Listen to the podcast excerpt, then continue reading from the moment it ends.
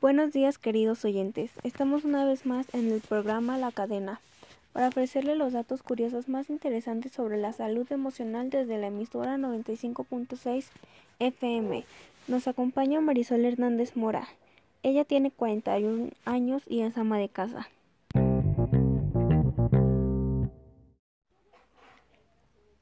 Comenzamos con la entrevista sobre la salud emocional. Para ti, ¿qué es la salud emocional? Es no estar triste y sentirte bien contigo mismo. ¿Te consideras emocionalmente sano? Sí, Para ti, ¿qué es el estrés? es cuando te esfuerzas en hacer algo y no te sale bien y te sientes mal. ¿Qué técnicas de manejo de estrés funcionan para manejar el estrés? La pelotita antiestrés. Las personas con una salud emocional positiva son capaces de hacer frente a los desafíos de la vida.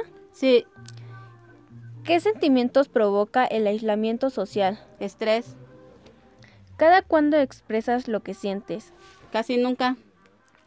¿Qué pasos me sugieres para mejorar mi salud mental? Aceptarte como eres. A tu punto de vista, ¿cómo afecta la salud física a la salud emocional? El, senti- el sentirte incapaz de hacer tus cosas. Ok, muchas gracias.